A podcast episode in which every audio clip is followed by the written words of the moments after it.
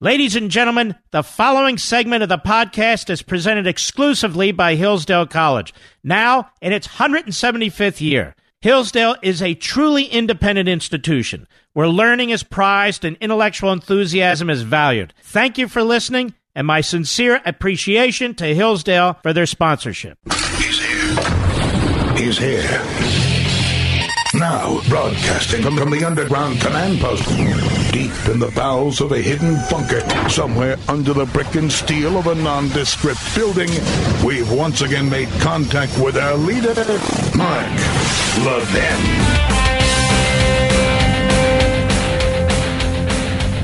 Hello, everybody. Mark Levin here. Our number 877-381-3811, 877-381-3811. Less than a week ago, as you know, we had slaughter in El Paso, slaughter in Dayton, slaughter in Chicago. The slaughter goes on. Evil people from different backgrounds slaughtering people. And yet it's an amazing thing. Washington knows how to fix it. Washington has an answer. We need a red flag law that, in my view, violates the Constitution and due process? By the way, states are free to do it. States are free to do it. I'm talking about the federal government. We have uh, efforts to figure out how to control guns of all sorts. People even proposing confiscating guns flat out. And uh, we have the president having to defend himself against allegations of being a racist and a white nationalist. This is just uh, amazing. You'd think we were an advanced society with smart people. Apparently, we have issues. Now, let me tell you a little secret. Additional background checks would not have stopped any of these mass murders. Not one of them. I have a piece here from 2013 from the Hill newspaper by C.D. Michael, adjunct professor, at Chapman University School of Law. There are three basic problems with universal background checks. And by the way, we have universal background checks, but I guess they want to do something more. I'm not sure what. They use the FBI database. He says it'll have no effect. The numbers don't prove the case, and the only way to make the scheme remotely effective is repugnant to the people. Those are the three big hills to climb. That's why few politicians seem ready to take the hike. Now, this is from 2013. Everything's changed. Most important is that criminals disobey such laws, and according to the Supreme Court in their Haynes versus U.S. decision, criminals are not legally obligated to. In a report titled Firearm Use by Offenders, our own federal government noted that nearly 40% of all crime guns are acquired from street level dealers, in other words, illegally who are criminals in the black market business of peddling stolen and recycled guns. 40% of all crime. Standing alone, this shows that universal background checks won't have an, in, an incomplete effect on guns used in crimes, that they would have an incomplete effect. The story gets worse. The same study notes that just as many crime guns were acquired by acquaintances, be they family or friends, uh, this rather loose category also includes fellow criminals. Now, totaled, nearly 80% then of crime guns are already outside the retail distribution channels. They're either illegally acquired in the first place on the black market, or they're used by, taken by, stolen from family members or friends. So these are outside of transactions made by the law abiding folks who would participate in so called universal background checks. And by the way, sales of guns at gun shows that aren't covered by background checks amount for 0.7% of gun sales. Not one has ever been used in a mass murder. These are facts. I didn't make them up. These are facts from your federal government. And of course, they didn't appear on the uh, gun control show run by uh, Chris Cuomo, the dumbest of the Cuomos, on CNN. In the rush to do something, bad legislation is proposed and then has to be justified. When the public support for universal registration started to slip, politicians brought out statistics to bolster their case. And unsurprisingly, those statistics were as weak as the legislation itself. As many as 40% of all gun purchases are conducted without a background check, Obama's assertion concerning the National Instant Check System, which is exercised by every licensed gun retailer in the country. Aside from the problem that 80% of crime guns come from non retail acquisitions, the president's 40% number is horribly mangled and completely inaccurate. The quoted data, which actually totaled 36%, not 40, came from a survey conducted before the NICS came into being in 1998. That is the federal data system. The 1994 survey reported in the 1997 study, Guns in America, 36% of transfers, not sales, just simple transfers of possession, were outside of background checks. Transfer is another way of loose category of saying gifts, trades, inheritances, loans, as well as sales. In fact, 17% of all those transactions were not sales, and 27% were outside of normal retail channels. So no universal background checks would have mattered. No universal background checks would only extend to an additional 9% of firearm transactions under the most favorable circumstances when looking at these statistics. Though 80% of crime guns already bypass the new system. To achieve any degree of success, the universal background check, so called, would require universal gun registration. In other words, actual licenses. Sheila Jackson Lee has already acknowledged this, which doomed the bill before it was drafted. Universal background checks aren't universal. Voters are anxious and willing to control violence, but controlling guns doesn't control violence, doesn't control criminals and lunatics. Cops and counseling do. Adjunct professor, Chapman University School of Law, uh, C.D. Michael. This is why these kinds of facts are never heard, never broadcast. You know nothing about them. Never, ever because they inform you. Mitch McConnell now is talking about gun control, controlling semi automatic weapons. Because he's running for re election. He'll do anything to save his skin other than articulate the facts. The first and only time I almost met Mitch McConnell was when I was at an NRA convention. And uh, this is several years ago. And I was leaving the men's room at this convention center, and he was entering the men's room. I had just left the urinal, washed my hands, was leaving the restroom. Mitch McConnell was coming in. He didn't even see me. He was kind of shuffling and staring at his own loafers. So that was kind of cool. Uh, but he got an award from the NRA. But that was then, and this is now, of course. Uh, we're being uh, pushed and moved as a nation into one direction. Uh, no discussion about bringing uh, faith back into the public square and re examining that. No discussion about figuring out what kids are learning in our public schools that makes so many of them angry and hostile. No discussion about what takes place on our college campuses, the nature of the professors, what they teach, tenure. No discussion about the daily hate spewed 24 7 on CNN and MSNBC, or the pages of the New York Times and the Washington Post and all the rest. No discussion about any of that. No, no, no, no. Washington has decided. The press has won. We need to attack the Second Amendment. We need to attack the Fifth Amendment and maybe the Fourth Amendment. Oh, yes. Because you see, the problem, ladies and gentlemen, it's the people, the general population. That's the problem. None of what they plan to do, none of it, will stop anything. None of it. Hear me now. None of it.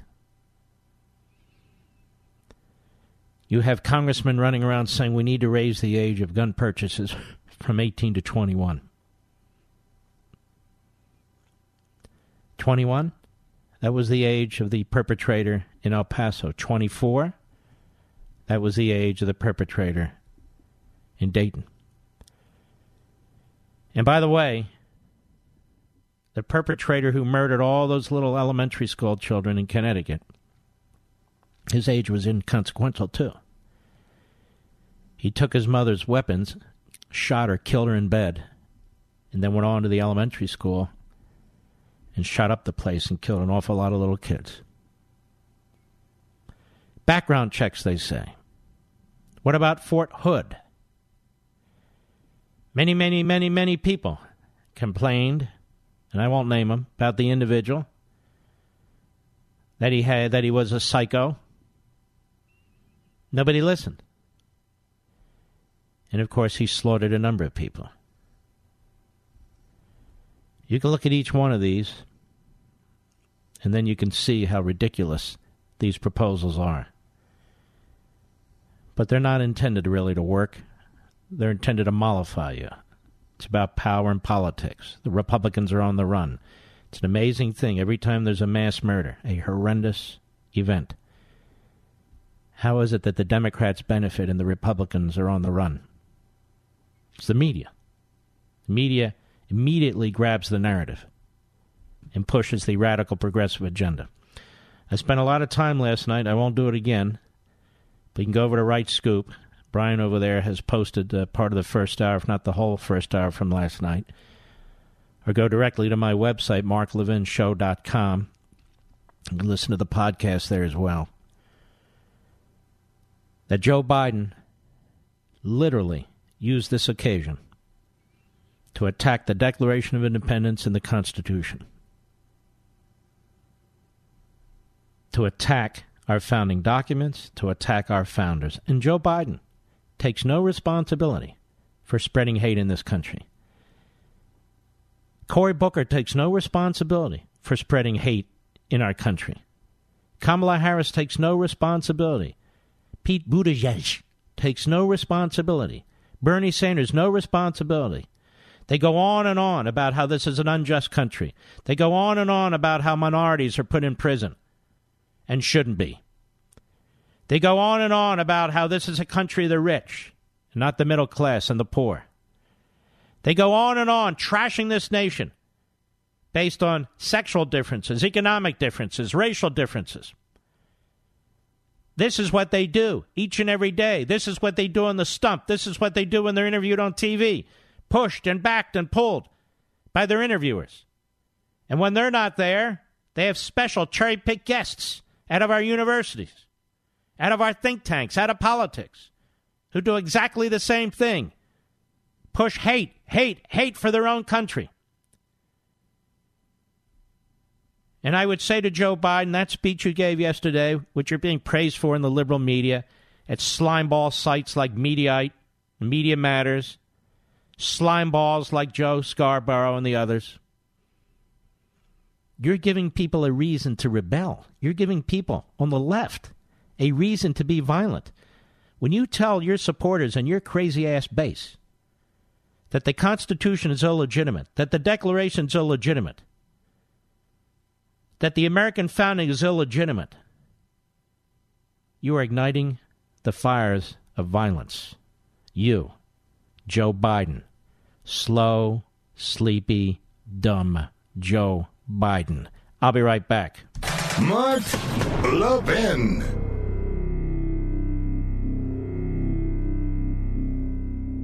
Since its founding in 1844, Hillsdale College has provided students with sound learning of the kind essential to preserving our civil and religious liberty. Now, I want to tell you about Imprimis, the free monthly speech digest of Hillsdale College. Imprimis is dedicated to educating citizens and promoting civil and religious liberty by covering important cultural, economic, political, and educational issues. First published in 1972, Imprimis is one of America's most widely read publications in support of liberty, with more subscribers, 3.9 million, than the Wall Street Journal and the New York Times. And recent Imprimis publications have addressed issues like free speech, the regulation of big tech, mental illness, and the American medical insurance system And because America's founding principles are so important, Hillsdale offers Imprimis absolutely free of charge to anyone who requests it. That's right, you can subscribe to Imprimis for free. Here's what I want you to do. I want you to visit imprimis.hillsdale.edu for your free subscription. That's Imprimis, I-M-P-R-I-M-I-S dot hillsdale.edu. Welcome to Hillsdale.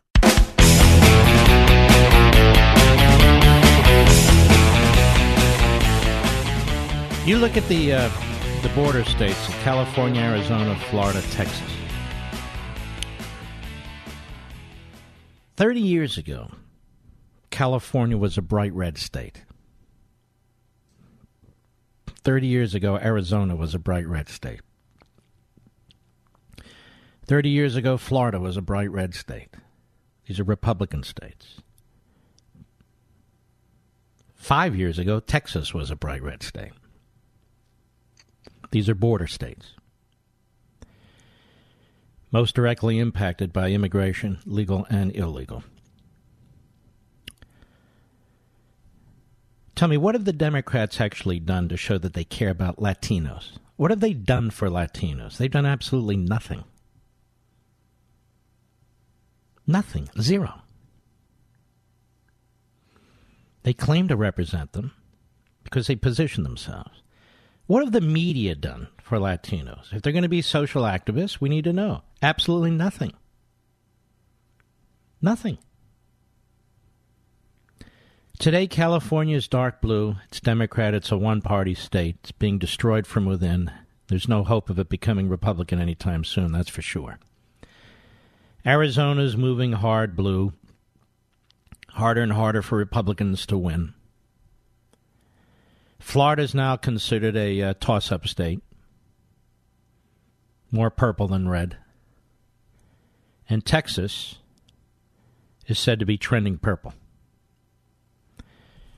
That's all you need to know about what the Democrats and the media are doing. Those used to be Republican states. That's why the Democrats couldn't win.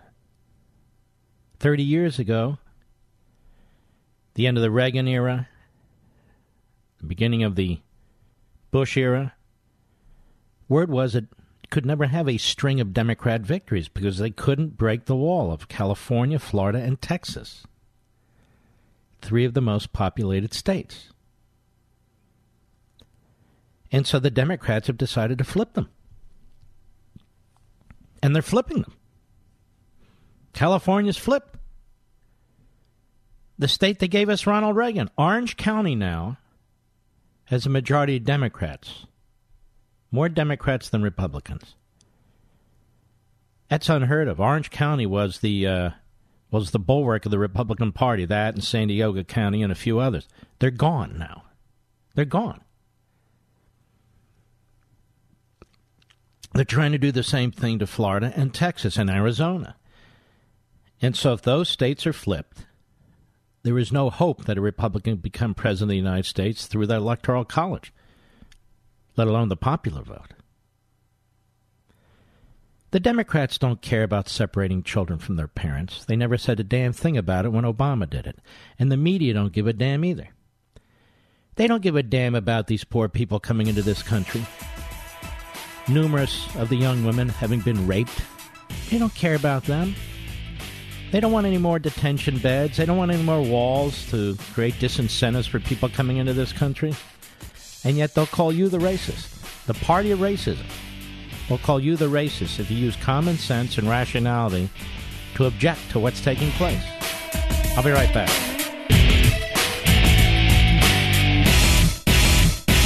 You know, our nation's oldest colleges were founded to teach students to seek truth, recognize what's beautiful, and hold up what is good. But the vast majority of them have abandoned their missions, locked in the grip of political correctness. They no longer allow free and open discourse, Rejecting the idea of objective truth, they peddle moral and cultural relativism. Thankfully, none of this applies to Hillsdale College. For almost two centuries, Hillsdale has remained true to its original mission to provide sound learning of the kind essential to preserving civil and religious liberty and intelligent piety. Now, as Hillsdale celebrates its 175th year, It remains committed to offering its students the very best liberal arts education in the land, as well as to extending its mission nationwide through its many outreach efforts on behalf of liberty. These include free online courses, the publication of its Free Speech Digest Imprimis, its Kirby Center for Constitutional Studies and Citizenship in Washington, D.C., and its Barney Charter School Initiative, which is helping to establish classical K 12 charter schools nationwide. Pursuing truth and defending liberty since 1844, this is Hillsdale College. And let me add, I think so much of Hillsdale College. I donated an original copy of a compilation of the Federalist Papers, which sit today as I speak at the Kirby Center. Hillsdale College, America's college. Now at 877 381 3811. All right, folks. I want you to listen to the Dayton mayor, Nan Whaley, a left wing Democrat, on CNN this morning. Cut three, go. So the, the president called you and Senator Brown, quote, very dishonest people. Do you, I mean, what, what do you know let me, let me, let me just stop you there. You see, the whole game here now is to stir the pot, stir the pot, stir the pot. Go to Democrats, trash the president, call the president racist. This is why CNN's ratings are tanking. People are sick of this. Real people, regular people who live in the real world, we are tired of this. Go ahead. comes from what, and what you say to that? Look, I mean, I think I've known and watched President uh, Trump's Twitter feed for a while. He is um, a bully and a coward, and uh, he's, it's fine that he wants to bully me and Senator Brown. We're okay. We can take it. But the citizens of Dayton deserve action. And, you know, we're just hoping that, you know, this isn't just a typical politician that's all talk and no action. We want to see, and the citizens of Dayton want to see him do something around some common sense gun legislation. I, I have something to say to the Dayton mayor, Nan Whaley, that she would never be asked by any media outlet. Certainly not CNN. What the hell did you do about this? This animal went through your school system. Apparently, it was widely known that he was violent. He's 24 years old. He's a product of your community. Your social behavioral system didn't catch him or didn't do anything about him. Your school system didn't catch him or didn't do anything about him. And now you trash the President of the United States? He's not the mayor of Dayton, Ohio. So I want to know from Nan Whaley, what the hell did she do about any of this? Why didn't she do more? What are the school systems there doing to identify people like this? Or any of the other institutions in Dayton that are run by the government? Or for that matter, private? What does Donald Trump have to do with this? They want to keep saying it's his rhetoric, it's his rhetoric. This animal has a long history of being violent, a long history wanting to kill his fellow schoolmates and rape the women. He's got lists, he dated, he spoke to people. So why is that Donald Trump's responsibility? Over and over again, we make the point. He was a Liz Warren admirer. He was a Bernie Sanders admirer. He was a leftist to the extent he had any ideology. Does the mayor take any responsibility? And for that matter, Liz Warren and Bernie Sanders, if this is where we are, if we're holding politicians to account for the diabolical, the horrific actions of evil people, then the person on the ground is the mayor of Dayton and the school board in Dayton and the school system and the principal and the administrators and the teachers in the schools that he attended and the social workers. Obviously, they either identified him and didn't do enough, or they didn't identify him and he slipped through their cracks. You want legislation from Washington, D.C. to fix this? Nothing they do in Washington, D.C. can fix this. Nothing. Nan Whaley, you're the coward. You're the bully. You're the demagogue. And I think the people of Dayton, Ohio should be asking her what the hell does she plan to do to make sure this doesn't happen again? They should be asking their school boards, what the hell are you going to do to make sure kids like this are identified? Not Washington, D.C. That can't do a damn thing anyway. Pass laws. The red flag law, that, that's in now. Banning assault weapons, whatever the hell that is. That's in now. Semi automatic weapons. What are we going to go? Back to flint rifles? Anybody who's serious knows this is absurd. Now, this mayor, she's not asked any serious questions. She's asked to attack the president. Because that's all Anderson Cooper gives a damn about. He doesn't care about the victims. Does he sound like he does? Tell us about the families. Tell us about the families. They can't. They're pushing their narrative. So the Dayton mayor, rather than being held to account, she's the chief executive of that town, is busy pointing fingers to at Washington D.C. How convenient. I would tell the people of Dayton, Ohio, you need to hold her to account and all local officials to account, all school officials to account. This has nothing to do with the president. And if they're national politicians to blame, then blame the ones he mentions. He mentions Elizabeth Warren and Bernie Sanders. Now, the mass killer in El Paso, I'm sorry, folks, I have to do this. There's really no other way. I got to get down into the dirt with the dirt bags. El Paso, Texas, the mass murderer there. He attributes nothing to Trump. Not a damn thing. And I told you I read that manifesto, and the vast majority of it has nothing to do with quote unquote Trump's rhetoric. Trump's rhetoric. And yet, all day long, all week long, all weekend long, same damn thing. Byron York has a piece basically echoing what I've said. But he says, Has anybody actually read this manifesto?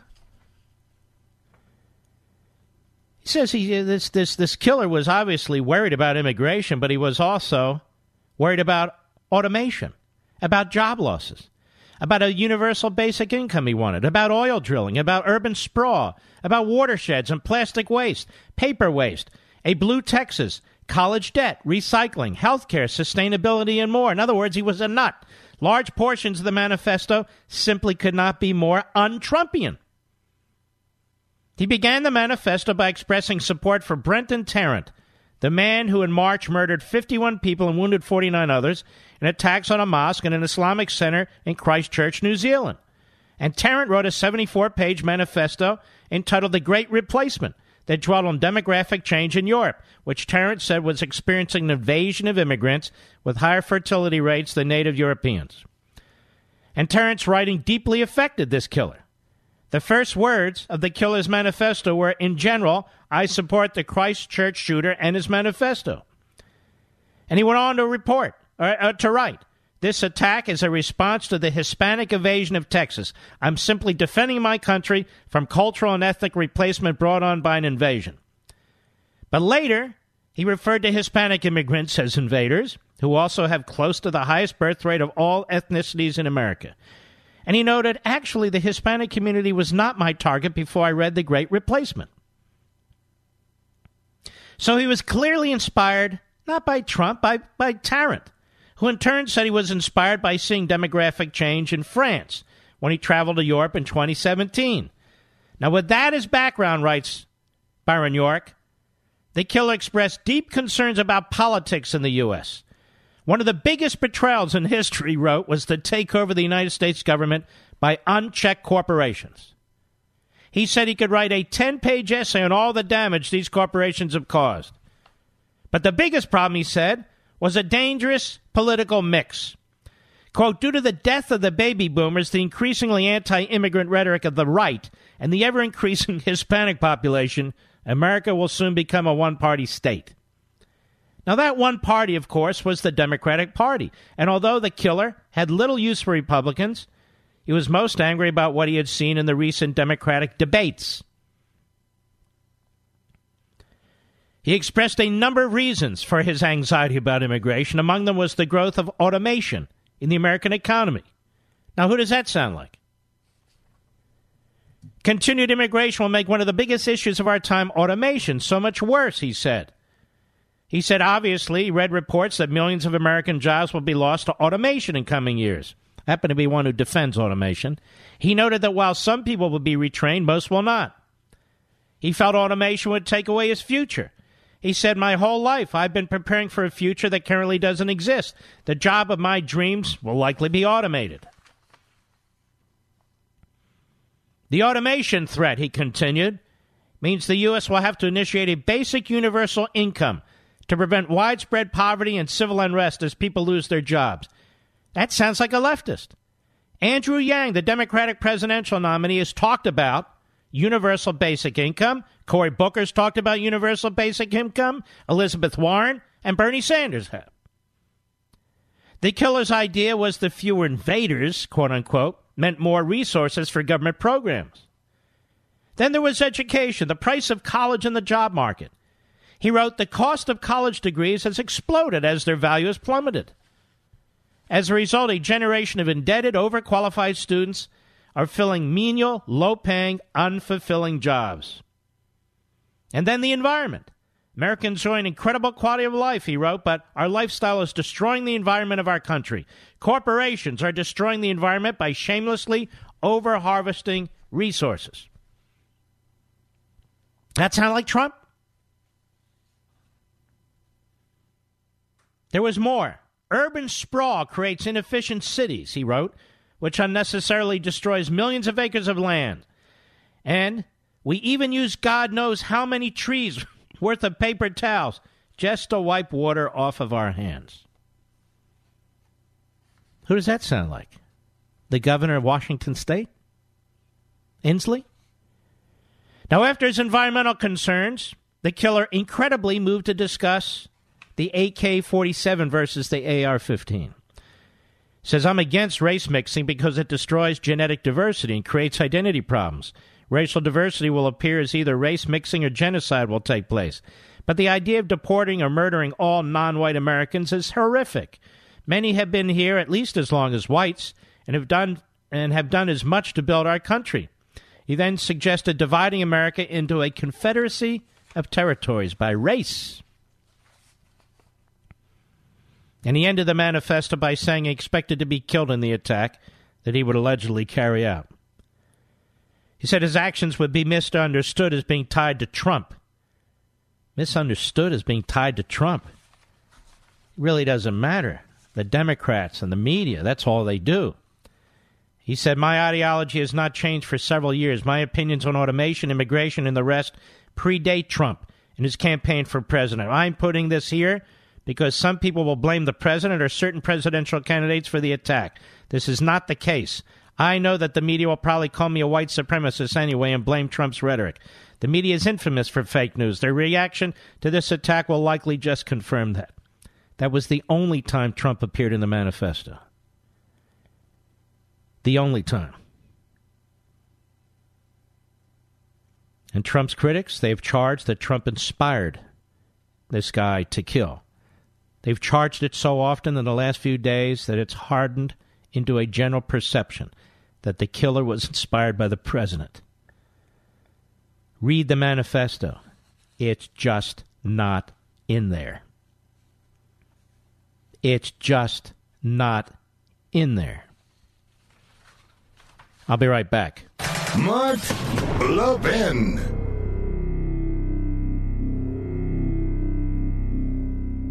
Every human being has a common problem. How do I live well?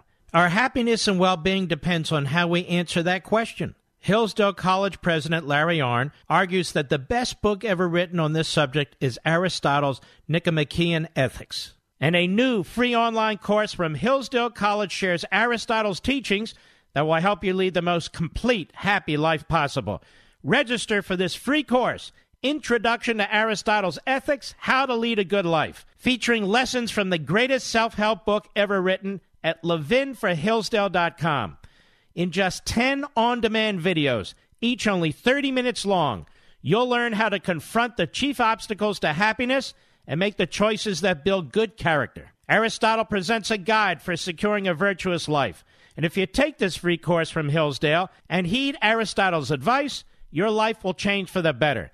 You can learn how to lead a good life just as every Hillsdale College student does. It's yours for free at levinforhillsdale.com. That's L E V I N for Hillsdale.com.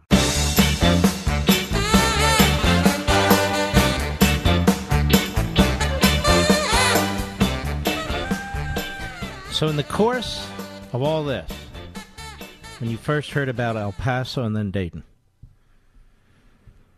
did you think it would lead to Joe Biden, the top contender for the Democrat nomination for president, to attack the founders, to attack the Declaration of Independence, to attack the Constitution?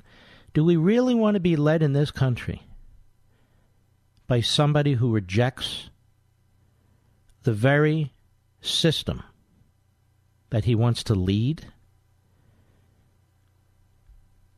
I want you to think about this.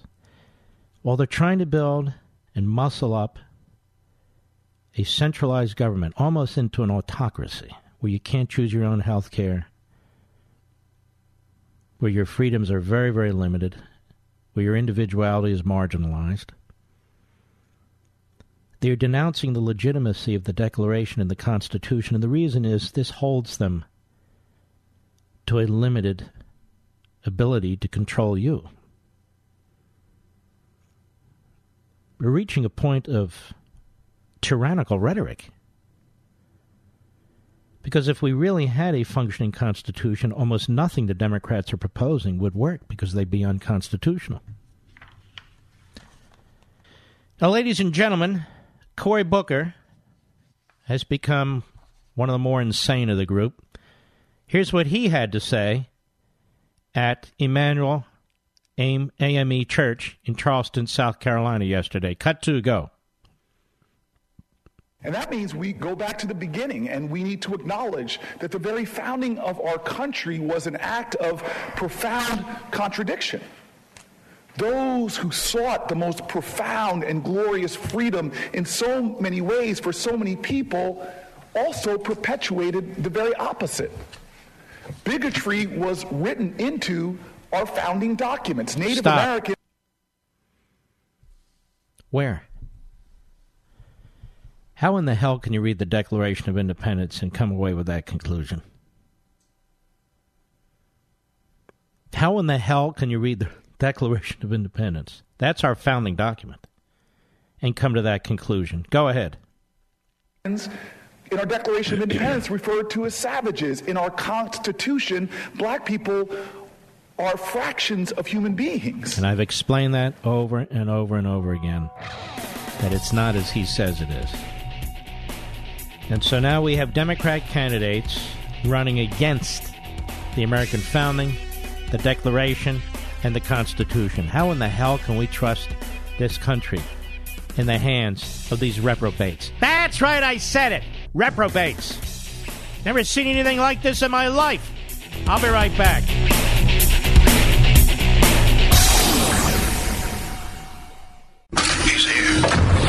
He's here. Now, broadcasting from, from the underground command post, deep in the bowels of a hidden bunker, somewhere under the brick and steel of a nondescript building, we've once again made contact with our leader, Mark Levin. Everybody. Mark Levin here. The number 877-381-3811, 877-381-3811. Well, the Democrats and the media tell us hate crimes are up. Hate crimes are up. But why don't they tell us what kind of hate crimes are up? Why don't they tell us what kind of hate crimes are up? Are hate crimes up because of hate crimes against Muslims? No. Against African Americans? No. Against Hispanics? No. 50% of the hate crimes, so defined by the FBI, are against Jews, who make up a small percentage of the population of this country. So when they report this at CNN and MSNBC, and when these Democrat candidates mention this, why don't they mention who most of the hate crimes are aimed at? And so when you hear the Democrat anti Semite caucus of Omar and Tlaib and AOC, just for starters, and they're defended in the media, they're celebrated in the media, they're creations of the media who is it that's spreading hate exactly? Where are the anti Semites in the Republic among the Republicans in the House? There aren't any. Among the Republicans in the Senate, there aren't any. There are none. And how come they don't debate this in the Democratic debates if they want to talk about isms? Why don't they do that? Well, I'm going to do that. There's a great piece in the lid. A great piece in the lid. That is the thelidblog.com. If Trump's rhetoric caused El Paso shooting, Obama's rhetoric caused synagogue shootings. Saturday was a horrible day for America, writes Jeff Dunetz. Two mass shootings, 31 people were killed, more than 50 injured. Liberals and the mainstream media were quick to place blame for the mass shootings on President Trump's rhetoric and his followers, you. And perhaps the most hypocritical example was former Vice President Joe Biden's speech that directly linked the anti Trump interpretation of President Trump's rhetoric to his past this past weekend's shootings. If Biden really believes what he says, he should be slamming the anti Jewish hatred spewed by Barack Obama, the president for whom he worked. Biden should be asked. If Trump's words incited this week's shooting, shouldn't you be blaming Obama's anti Semitic words and actions for the recent synagogue shootings in Pittsburgh and Poway? The answer is yes. For example, Obama's July 31, 2015 phone call organized by the anti Israel group J Street and other so called progressive Jewish groups should be summed up in one sentence. Please help because those rich people are helping those warmongering Jews to fight this incredible Iran deal because they don't like me and they want to start a war just like they did in Iraq. Now, in the 20 minute phone call, Obama said over and over those opponents of the Iran deal come from the same quote, array of forces that got us into the Iraq war, unquote. And he identified those forces as, quote, a bunch of billionaires who happily finance super PACs, unquote, and are putting the squeeze on members of Congress. The message was clear to the Jewish participants. William Daroff, Senior VP for Public Policy and Director of the Washington office of the Jewish Federations of North America, tweeted during the meeting, Jew, quote, Jews are leading effort to kill Iran deal. Same people opposing the deal led us into the Iraq war, unquote. Followed with, Jews got us into the Iraq war. And in a meeting with a hand picked list of Jewish leaders, Lee Rosenberg of AIPAC questioned Obama's statement comparing people who object to the Iran deal with those who supported the invasion of Iraq because many anti Semites claim the Jews pushed Bush into invading Iraq. And Obama explained that Netanyahu supported the Iraq invasion. True. What the former president left out was that the prime minister at the time was Ariel Sharon, and Sharon strongly urged Bush not to invade Iraq. Obama also forgot to mention that his Vice President Joe Biden, both of his Secretaries of State, Kerry and Clinton, and his biggest ally in the Senate, Minority Leader Harry Reid, all supported, voted for the invasion of Iraq in Congress, and now support his flawed Iran deal. But Obama even doubled down, accusing the Jewish state of being a bunch of warmongers. During an August 2015 speech at American University, Obama again tried to scapegoat the Jews, saying, quote, So this deal is not just the best choice among alternatives. This is the strongest non-proliferation agreement ever negotiated. And because this is such a strong deal, every nation in the world that has commented publicly, with the exception of the Israeli government, has expressed support. Yes, Israel opposed the deal, but so did Saudi Arabia, Pakistan, UAE, Bangladesh, most of the other Sunni Muslim states vehemently opposed the deal because of their fears that the Shia Iran would use nukes to attack them. But Obama wanted to sca- scapegoat the Jews, and the media were quiet. Beginning with his first campaign for president, Obama surrounded himself with anti Semites like General Merkel McPeak, Merrill McPeak. McPeak was the 2008 Obama for President co chair, who had an impressive resume of blaming our foreign policy on, quote, the Jewish lobby, unquote. Perhaps the best example of McPeak's anti Semitism was when he was asked during an interview why there isn't peace in the Middle East. His answer New York City, Miami. We have a large vote. Vote here in favor of Israel, and no politician wants to run against it. In other words, those pesky Jews who control America's policy on the Middle East. One of his first presidential appointments was the anti Semitic Chas Freeman, who blamed his resignation on the evil Israel lobby a nicer way to say the Jewish lobby. Actually, Chas, it was a lot less than an evil Israel lobby. Much of it was the work of a few Jewish bloggers. One of them was named The Lid, who pointed out that you believe things like China was too gentle in putting down the Tiananmen Square protests, and the Muslims discovered America and worse. In 2015, Speaker Boehner invited two world leaders to speak to a joint session of Congress. Both times, the Speaker's invitation was made on his own without first checking with the White House. The invitation of the Jewish leader, Benjamin Netanyahu, was criticized by Obama. In fact, he encouraged his fellow Democrats to boycott the speech. The speech by the second world leader, Pope Francis, was celebrated despite the White House not being informed of the invite before it was made. Obama denied Jewish ties to the land of Israel, which, according to the State Department definition, is anti Semitic. In his 2009 Cairo speech, Obama said Israel was only created because people felt guilty about the Holocaust. He said America's strong bonds with Israel are well known. This bond is unbreakable. It's based upon cultural and historical ties and the recognition that the aspiration for a Jewish homeland is rooted in a tragic history that cannot be denied. Around the world, the Jewish people were persecuted for centuries, and anti Semitism in Europe culminated in an unprecedented Holocaust. Tomorrow, I will visit Buchenwald, which was part of a network of camps where Jews were enslaved, tortured, shot, and gassed to death by the Third Reich. Six million Jews were killed, more than the entire Jewish population of Israel today. Obama showed the world that he honored anti Semitism. His first Presidential Medal of Freedom honorees was Bishop Desmond Tutu, and Mary Robinson. The friendliest thing Bishop Desmond Tutu ever said about Jews was, quote, People are scared in this country, the U.S., to say wrong is wrong because the Jewish lobby is powerful. Now, he also said that the Jews thought they had a monopoly on God.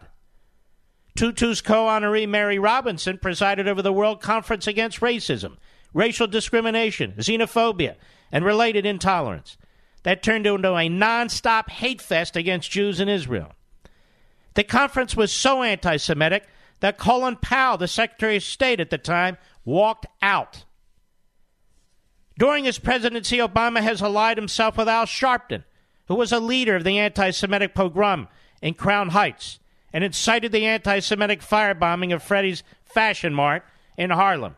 He sent his closest advisor, Valerie Jarrett, to keynote an anti Semitic ISNA conference whose discussions included how key Obama aides are Israeli, proving Jews have control of the world, and how the Holocaust is the punishment of Jews for being serially disobedient to Allah. In 2010, Obama's national security advisor, General Jim Jones, gave the keynote speech at a Washington Institute for Near East Policy and started it out with an anti Semitic joke teaching the crowd that Jews are just greedy merchants in the same vein as Shakespeare's Shylock. For his second Secretary of Defense, Obama appointed Chuck Hagel, who believed in the nefarious, quote, worldwide Jewish conspiracy, unquote.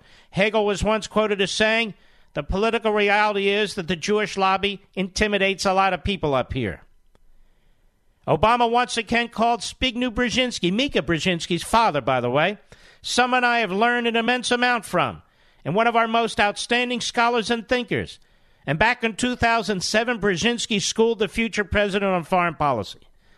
The former national security advisor to Jimmy Carter is a Judeo-phobic conspiracy theorist who believes the Jews controlled U.S. foreign policy and Congress. Of the anti Semitic Occupy Wall Street movement, Obama said, We're on their side. Radical Islamists attacked the kosher supermarket Hyper Cacher, French for super kosher, in Paris on a Friday afternoon. The attack happened just before the Jewish Sabbath when they knew it would be crowded with Jews. Obama first insisted it was not an anti Semitic act. And when the world leaders came together to march in Paris as a protest against the Charlie Hebdo shooting and the anti Semitic Hyper Cacher attack, Obama was conspicuous in his absence. During his last year as president, Obama's State Department condemned Israel for allowing people to build houses on land on the western side of the Jordan River. But that's only part of the story. The property was legally purchased in 2009 by Dr. Irving and Cherna Moskowitz from a U.S. Presbyterian church. There were no complaints when the Presbyterian church owned it, but Team Obama wasn't objecting to the fact that the houses were being built on that land back then if the homes were intended for Christian or Muslim families, they would have said nothing. As it was with so many other cases during the Obama administration, the objection was based on that Jews were going to live in those buildings. There's no other faith in the world that the Obama administration objected to legally purchasing land or buildings than moving into the property they legally purchased. Obama signed the Bipartisan Trade Facilitation and Trade Enforcement Act of 2015, which contained provisions fighting the anti Semitic BDS movement, but upon signing the bill, announced that he would not enforce its anti BDS provisions against Israel. And one of the last acts of Obama's as president was abstaining on a UN Security Council resolution. That abstention was named by the Simon Wiesenthal Center as the most anti Semitic act of 2016. U.S. President Obama's abstention was actually an endorsement of an onerous one sided resolution that, among other items, defines Judaism's holiest site as occupied Palestinian territory and encourages nations to undertake the boycott of goods made by Jews in East Jerusalem and the West Bank.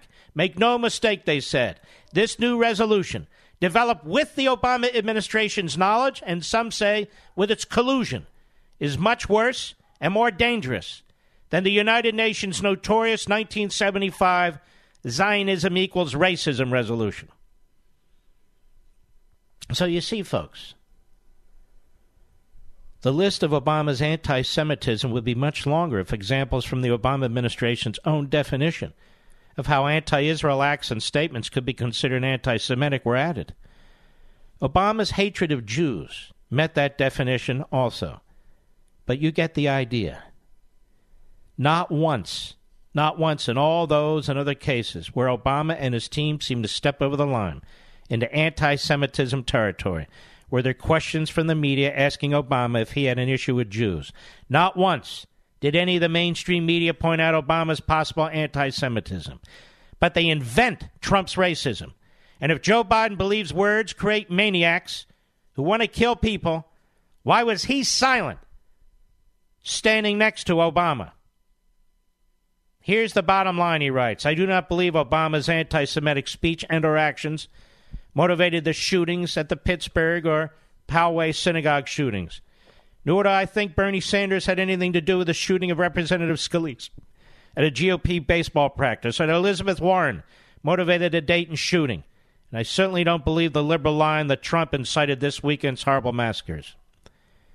But if liberal politicians, media talking heads, and especially Joe Biden, are blaming Trump's words for the massacres in Dayton and Ohio, then it's just as legitimate to blame Obama for the horrible synagogue shootings in recent months.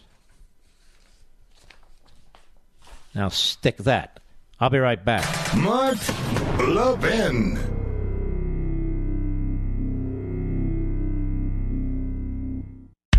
You wake up in the morning feeling sluggish and have to drag yourself through your day? Do you feel bloated, tired, and out of shape? Eating healthy is a habit, but most of us don't really know exactly what we should be eating, right?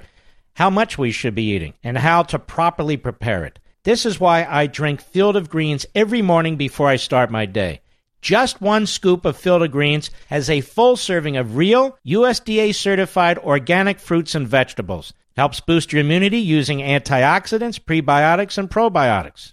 Now, this is real food, not some fake supplement lab powder. Just read the nutrition facts panel on the side. Go to brickhouselevin.com and get 15% off your first order with the offer code LEVIN. Now, you know you're not going to start cooking fresh fruits and vegetables, so let's not pretend. Just get one full cup of fruits and one full cup of vegetables every day with Field of Greens. Go to brickhouselevin.com, brickhouse, L-E-V-I-N.com, offer code LEVIN.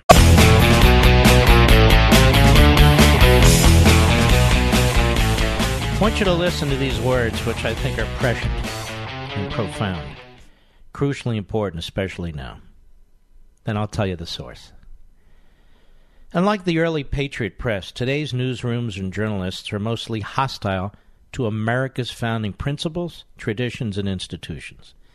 They do not promote free speech and press freedom, despite their self serving and self righteous claims. Indeed, they serve as societal filters attempting to enforce uniformity of thought and social and political activism centered on the progressive ideology and agenda. Issues, events, groups, and individuals that do not fit the narrative are dismissed or diminished. Those that do fit the narrative are elevated and celebrated. Of course, this paradigm greatly influences the culture, the government, and the national psyche. It defines a media created reality, whether or not it has a basis in true reality, around which individuals organize their thoughts, beliefs, and in some cases their lives. It bears remembering that the purpose of a free press, like the purpose of free speech, is to nurture the mind, communicate ideas, challenge ideologies, share notions, inspire creativity, and advocate and reinforce America's founding principles. That is, to contribute to a vigorous, productive, healthy, and happy individual and to a well functioning civil society and republic. And the media are to expose official actions aimed at squelching speech and communication. But when the media function as a propaganda tool for a single political party and ideology, they not only destroy their own purpose, but threaten the very existence of a free republic. Is that not what's happening today, Mr. Producer? Does this not hit the nail on the head? This is in the introduction of Unfreedom of the Press.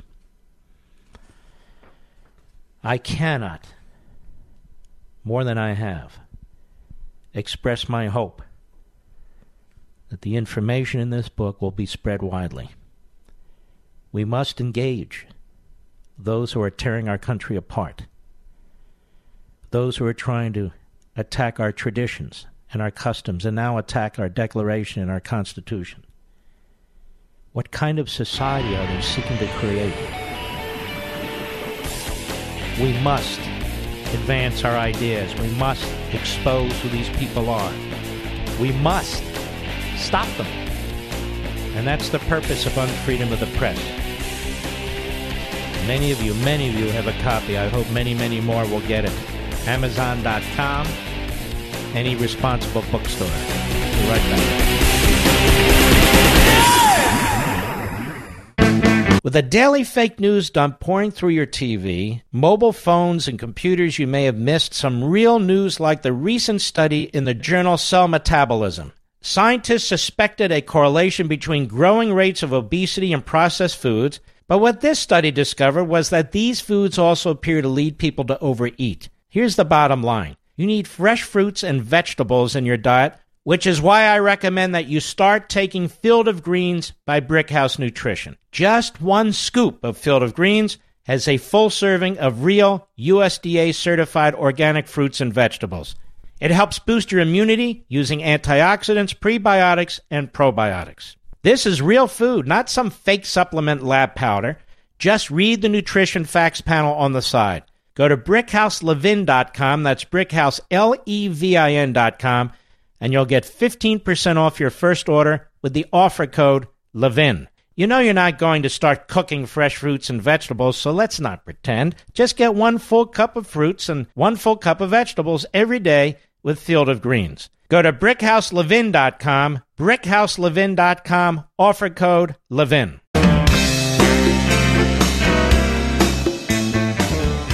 Mark Levin, Liberty's General Patton.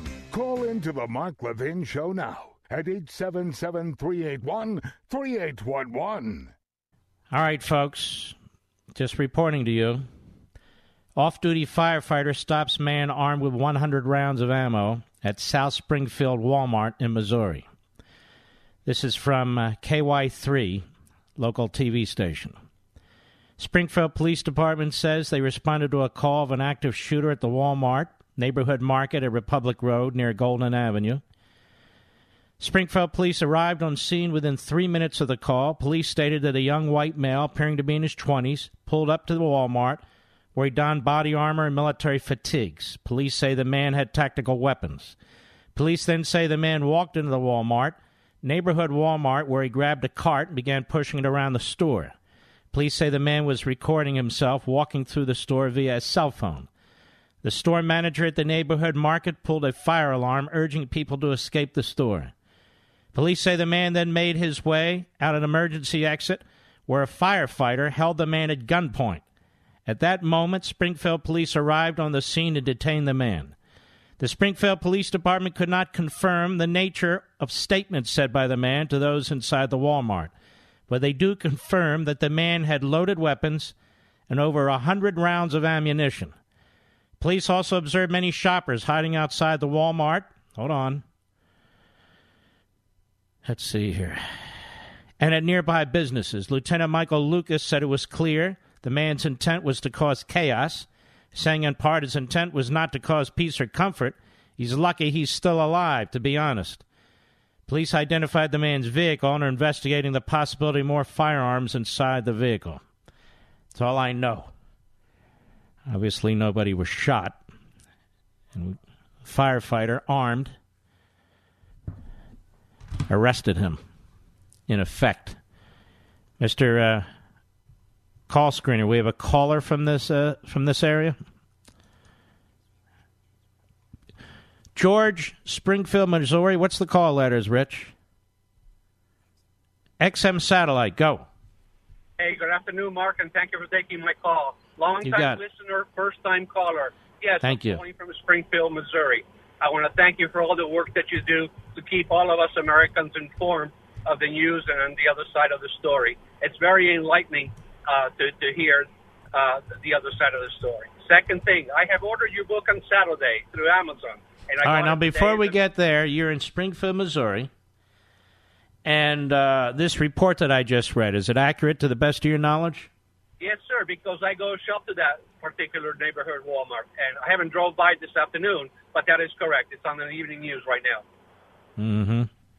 And thanks to the firefighter that was off duty and who was a private citizen, obviously, You have an armed private citizen, an off-duty firefighter, who uh, who stopped him in his tracks. Not not that he had uh, shot anybody; he hadn't at that point. But uh, you're not walking around a Walmart armed to the teeth with a hundred rounds and fatigues if you're there to uh, to help old ladies across the street. I can tell you that. exactly how can you miss a guy uh, wearing a, uh, a bulletproof vest and a rifle and, and with all the rounds of ammunition I had? You know, good job on the firefighter that spotted. Well, there, there again, what the media will not emphasize is there's a man, the firefighter, off duty. He's not a police officer. He's carrying a weapon, and he stops this, whatever he is. Stops this guy who's in fatigues with the body armor and a hundred rounds of bullets. That is correct, sir. Yes. No one one shot was fired. Not one life was spared. Nobody got hurt. So Mm-hmm. it like like like you say many times, it's not uh, guns that kill people. It's people that kill people. And of course, And so, what what laws should we pass as a result of this? I mean, this is crazy. I, don't- I don't know what law, I don't know what politicians in Washington, media outlets in Washington, I don't know what they think we can do other than have a smart citizenry, a citizenry that's prepared to defend itself. Mark, there's too much gun violence on the video games and on the movies. All right, sir. Everybody's got their ideas. Everybody's got. Let me tell you something. I don't buy that. I don't buy that. If the video games were to blame, we'd have a thousand and ten thousand kids out there shooting up the place. We don't. We have no idea if these last shooters watch video games. We don't have the foggiest idea. And for all I know, police officers watch video games and they don't have a problem with them. So these are these are things that people throw around and they make assertions and I don't know anything about it. I really don't. But thank you for your call. I really do appreciate it. Oz, folks, I just don't follow the pack here. I, am trying to think for myself, and you should too. People have easy answer. Man, must be video games. Well, you know, must be movies. Must be. What bothers me is the people who make the video games and the people who make the movies tend to be leftists. And they'll be all for gun control and red flags and this, that, and the other. Just don't touch us. Lynn, San Jose, California, the great KSFO. Go. Thank you for taking my call, Mark. I just want to go back for a second when you were talking about the the man in Dayton that shot everybody. I worked in the public school system for 26 years, and you know we would have kids that would get bullied. We would take them in, um, and they wouldn't do anything. You know, it would be, well, you don't know what that child's going through at home, and well, but this is even worse. In this case, this guy was a standout reprobate. He had a list of males he wanted to kill, a list of females he wanted to rape. It was well known that he promoted violence and so forth. And my only point is, if we're going to do this blame game stuff, then where the hell was the mayor? Where the hell was the school board? Where the hell was the principal? Where were the administrators? Where were the teachers? In other words, how the hell do you blame the president of the United States? Plus, the guy's a socialist. Not it, it's not the president. He's doing everything. He's not the one that's spreading the hate. You know, I. I you want to see hate? Lynn, turn on CNN. You see a lot of hate there? Oh my God! Every day. Turn every turn on MSNBC. You see a lot of hate there. Yes, I. It, the greatest hater on TV is Joe Scarborough and Mika Brzezinski. You, you see them? Yes, and Booker and and Don Lemon of, of the journalists. Yeah, listen to this guy Booker and Beto. Robert Francis O'Rourke. Listen to these people. Listen to how they talk. Go ahead, ma'am probably about the same age. I'm probably a little older than you. I am just horrified. I can. I, when Obama was a was became president, I listened to him, and what did I hear? I heard the hate. Already it started. The white people, the white people. It's like I'm a Native American, but I'm considered white, you know, and I don't hate people. I don't judge them by them their color. Well, Elizabeth Warren's white, and she's considered Native American. Yeah. And I don't care. You know, it's like we're people. But I, I, I want to point out what just happened in Missouri, Springfield, Missouri. Oh, oh yeah, a man, hold on now, an armed American citizen, an off duty firefighter, confronted an individual who was dressed in fatigues and had a hundred rounds with him. An off duty firefighter with a weapon. Now, depending on what these clowns in Congress do, it may become more and more difficult for an off duty firefighter, an American citizen, to have a weapon, to protect his community, to protect himself, to protect his family, to protect a store. And so the wrong message will be given by the media and the Democrats and the political class based on this. The wrong message. Thank you for your call, ma'am. I really, really appreciate it. Rob, Nutley, New Jersey, the great WABC. Go.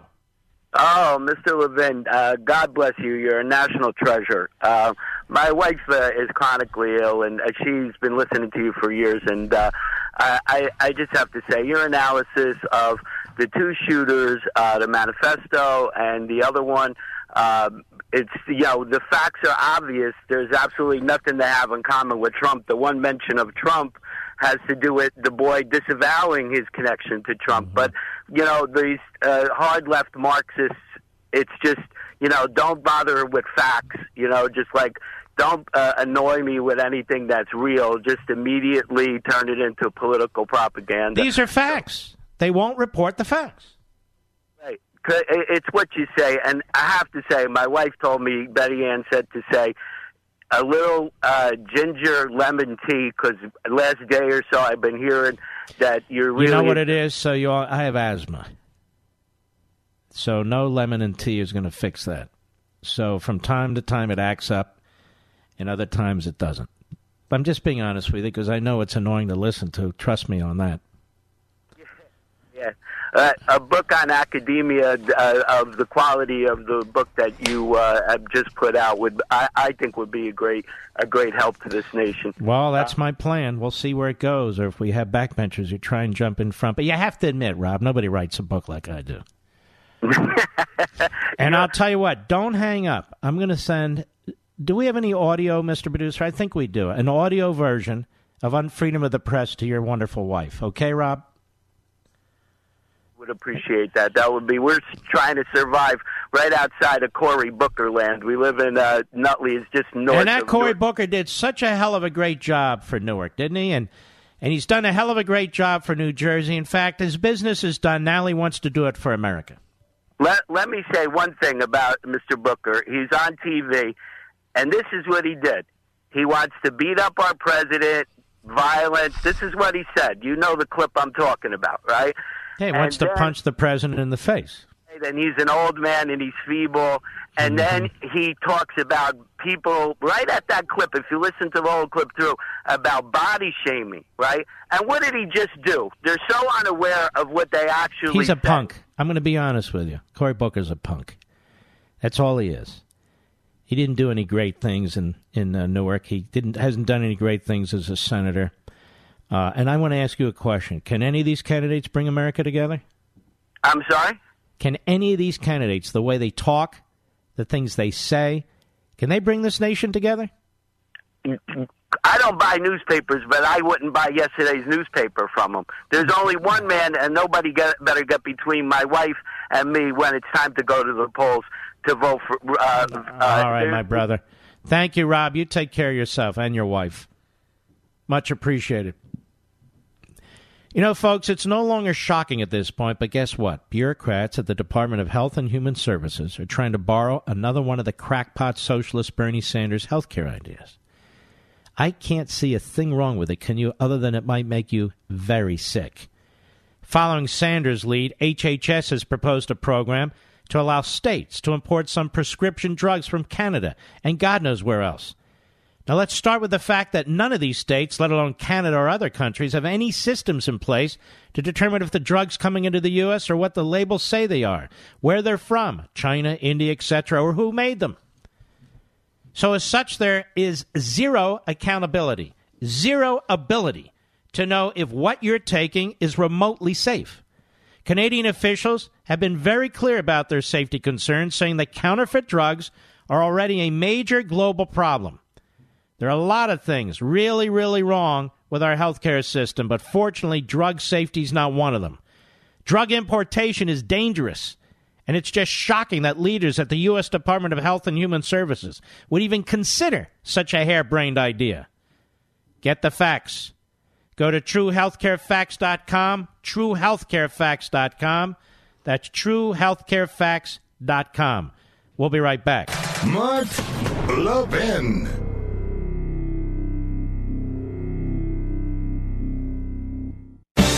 If you have a moment, I want you all to go to brickhouselevin.com. Just go there and click on the Buy Now button so you can read the reviews. Over 1,200 five star reviews, I might add, but this one caught my attention from Steve in Denver. I'm upset with Mark because he's got me hooked on Field of Greens. What a great product. Thank you, Brickhouse, for your amazing product and great customer service. I'm a monthly subscriber and I won't live without it. And you're welcome, Steve, and subscribing is smart. You save money that way. Field of Greens is made with real USDA organic fruits and vegetables and helps boost your immunity using antioxidants, prebiotics, and probiotics. Plus, they offer a 100% satisfaction guarantee or your money back. Go to brickhouselevin.com or call 833 Ring BHN. Get 15% off your first order with promo code Levin. That's brickhouse, L E V I N dot com or call 833 Ring BHN, promo code Levin.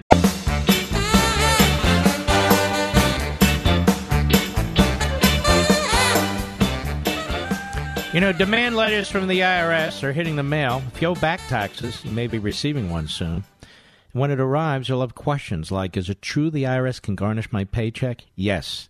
Can the IRS really take my home and bank accounts? Yes. And can they take my retirement saving? Yes. The IRS can do that and a lot more. But there is a way out, and our friends at Optima Tax Relief are the experts. It's called the Fresh Start Initiative, an official government program for tax debt assistance. Nobody, nobody knows more about the Fresh Start Initiative than the award winning experts at Optima Tax Relief. Optima's mission is to stand between you and the IRS, fighting to help protect your paycheck and assets, and helping you get the best deal possible. But don't delay, because the IRS can tack on hefty penalties and interest every day. Call Optima now for your free consultation while you still have options. Here's the number 800 499 6300. 800 499 6300. 800 499 6300. Don't go to bed with stress. Don't live every day freaked out. Call Optima Tax Relief. They're the best. They have experts, former IRS, lawyers, and auditors who will work for you on your side, help protect you and your assets. That's 800 499 6300. Some restrictions apply, but for complete details, you can visit OptimaTaxRelief.com. OptimaTaxRelief.com. A real journalist, Paul Bedard, in the Washington Examiner today says liberal media outlets have become unhinged over the mass slangs in El Paso, Texas, and Dayton, Ohio, with the left wing bias reaching unprecedented levels, according to critics of the coverage. Unprecedented levels of left wing bias by the media in their coverage of El Paso and the Daytona tragedies, tweeted Brent Bozell. This is just a sample of the shameful partisan propaganda being peddled by so called journalists. He added, providing a link from his Newsbusters site of examples. And uh, at the RNC, top aides have also charted examples. Rapid Response Director Steve Guest called the reactions unhinged. Four examples. MSNBC anchor and former Bush spokeswoman Nicolle Wallace said that Trump is taking, talking about exterminating Latinos. She later tweeted that she had misspoke. Lawrence O'Donnell's show, The Last Word, ran the chyron Trump inspired terrorism. A guest on Brian Williams' show, NBC contributor Frank Figliuzzi, said that Trump re raising U.S. flags today on August 8th after lowering them for the shootings was very significant to the neo Nazi movement. Remember, we played this yesterday because they feel the number 8 stands for H and double eight is Heil Hitler. CNN producer Wajahat Ali cheered hashtag massacre Moscow Mitch in a tweet, a reference to Senate Majority Leader Mitch McConnell. Now, Bozell's group, meanwhile, set up a special page titled El Paso Dayton shootings to chart the bias. Here's some of the headlines. Angry che- Trevor Noah slams Fox for not demanding gun control. MSNBC's Melvin scolds Trump incapable, unwilling to show empathy, unlike Obama. Nets hammer Trump while touting outrageous Democrat rhetoric. Condescending CNN looks to Mexico, Venezuela to lecture U.S. on gun policy. MSNBC's Chris Hayes President poses existential threat to America. Network silent on Ohio shooters' leftist socialist politics. Boston Globe email. Quote, Republicans don't value people, just NRA blood money. Then there's a wonderful piece in the American Spectator by David Catron, who I have great admiration for. I enjoy reading his pieces, and we may delve into this a little bit more next hour if we have time. It's entitled The Media's Disgusting Bloodlust. These vampires are sucking the life out of the social contract. If you pay serious attention to network and cable commentators after mass shootings, you'll see something nearly as alarming as the atrocities themselves.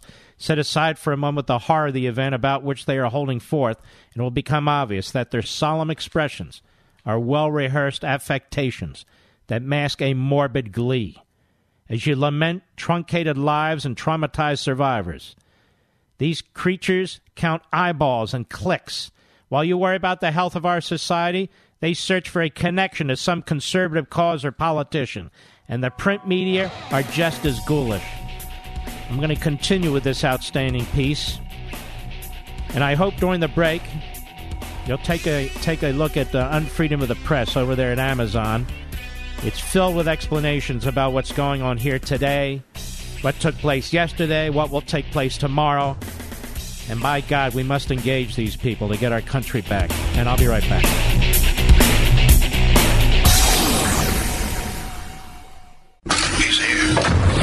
He's here.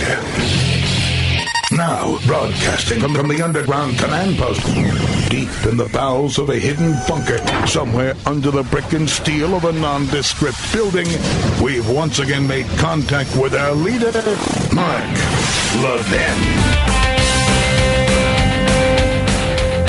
Hello, everybody. Mark Levin here. Our number, 877-381-3811, 877-381-3811.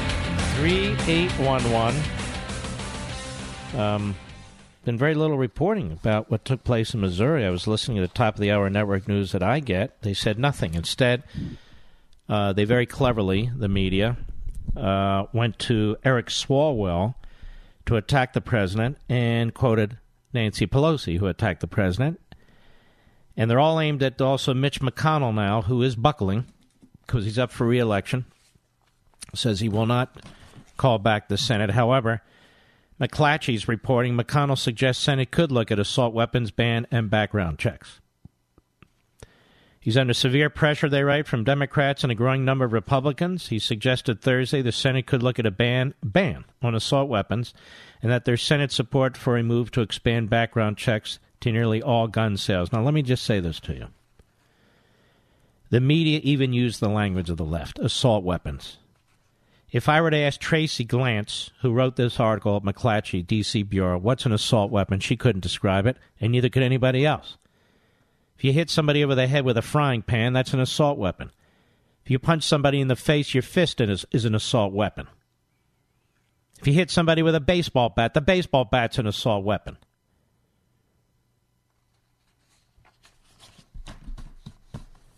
It's interesting to see white liberal America, whether leaders of the Democrat Party or the media, joined by uh, others in the Democrat Party and the media,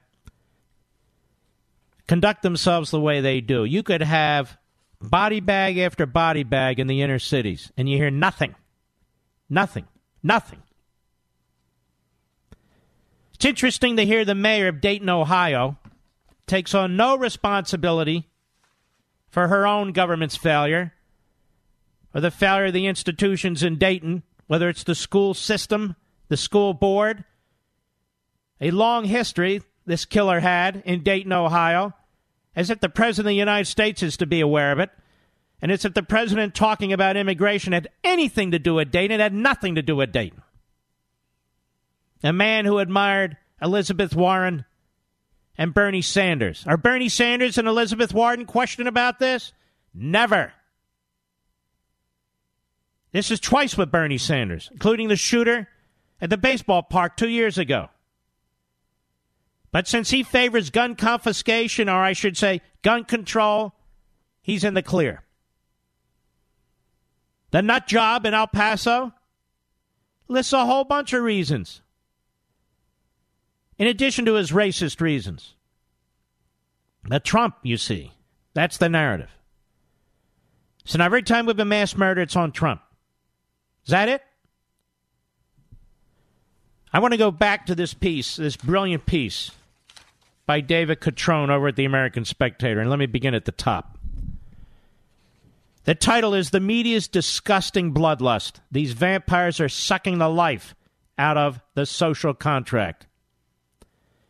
If you pay serious attention to network and cable commentators after a mass shooting, you'll see something nearly as alarming as the atrocities themselves. Set aside for a moment the horror of the event about which they are holding forth, and it will become obvious that their solemn expressions are well rehearsed affectations that mask a morbid glee. As you lament truncated lives and traumatized survivors, these creatures count eyeballs and clicks while you worry about the health of our society, they search for a connection to some conservative cause or politician. And the print media are just as ghoulish. It hasn't always been so, however. The media have long been biased, of course, and that reality has been factored in by intelligent viewers and readers. But this phenomenon is scarier. To illustrate how much the so called news media has changed in just a few decades, think back to the murders of Sharon Tate and four others by the so called Manson family. Charles Manson claimed this horrifying slaughter was inspired by the Beatles song Helter Skelter. The universal response from the press, the public, and the song's author, Paul McCartney, was that the man was crazy. No sane ad- adult took Manson's claim seriously. Yet in our society, ostensibly serious journalists would have you believe that a massacre committed by a psychopath in El Paso was the inevitable result of something President Trump said on Twitter or the random chance of people attending one of his political rallies. This is just as crazy as Manson's claim about Helter Skelter, a song written about nothing more sinister than a type of English fairground. Still, rather than adopting the rational position taken by the Fourth Estate when a mass murder started gibbering about a Beatles tune, contributors of today's news outlets, so called, make Manson seem sane. And he gives a number of examples. Never mind that much of what they say and write about the president is fiction, particularly where race is concerned. Millions of Native Americans actually believe these things. This is where the media are doing real harm to the social contract that holds this republic together.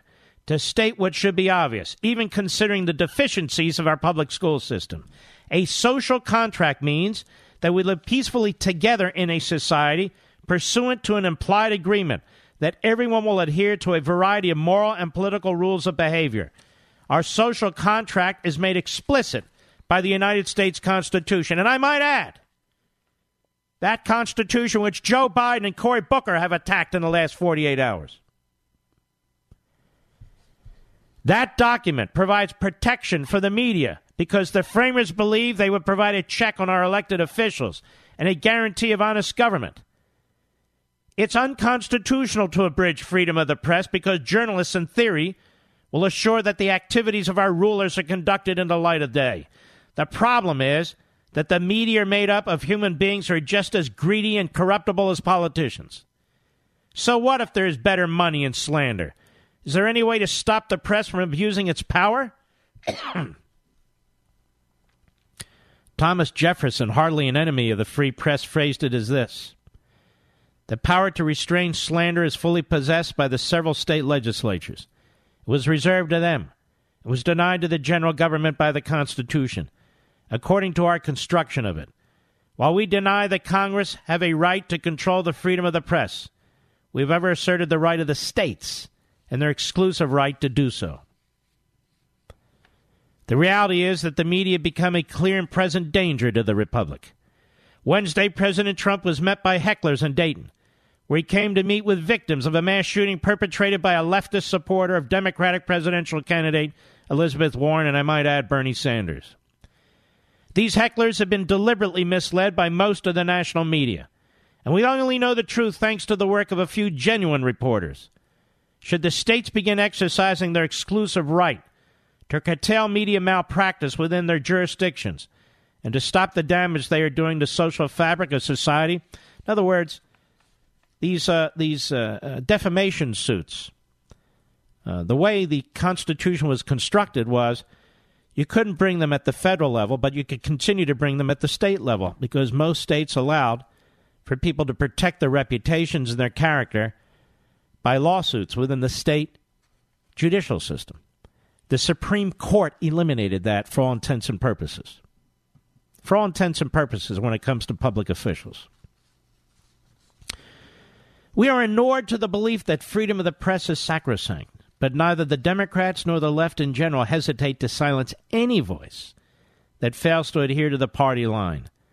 If there are decades of so called news coverage that follows the old adage, if it bleeds, it leads, and the accompanying canard that the car- carnage is caused by cruel policies conceived by conservatives and Republicans. The only surprise is there isn't more unrest and violence than we are actually seeing. It's time to stop the bloodlust, he writes, of the media from using human tragedies like El Paso and Daytona to divide society and make a few bucks. What he's saying is, let's breathe life back into those state defamation laws. Let's curtail, if not reverse, the New York Times versus Sullivan. And there was some thought in that direction by none other than the great Clarence Thomas. Because, ladies and gentlemen, if this continues, the country's over. You have a marriage between the radical, extreme progressives, that is, the democratic socialists, or really socialist Democrats, even worse, and the media and the bureaucracy. It's the Iron Triangle the media, the bureaucracy, and the Democrat Party. And it is smothering this country, it's choking this country. They don't like the election results, they seek to reverse them. They drag this country through one hell after another, through one propaganda event after another. it is it is destructive of this society. You can't call them the enemy of the people? Well, what do you call this? Is Brian Stelter not the enemy of the people? Is Don Lemon not the enemy of the people? Is Joe Scarborough not the enemy of the people? Well, what are they? What are they? They're like the Tokyo Roses against the American system of government. These people are anti press, not press. They're anti press. I'll be right back. Mark Levin.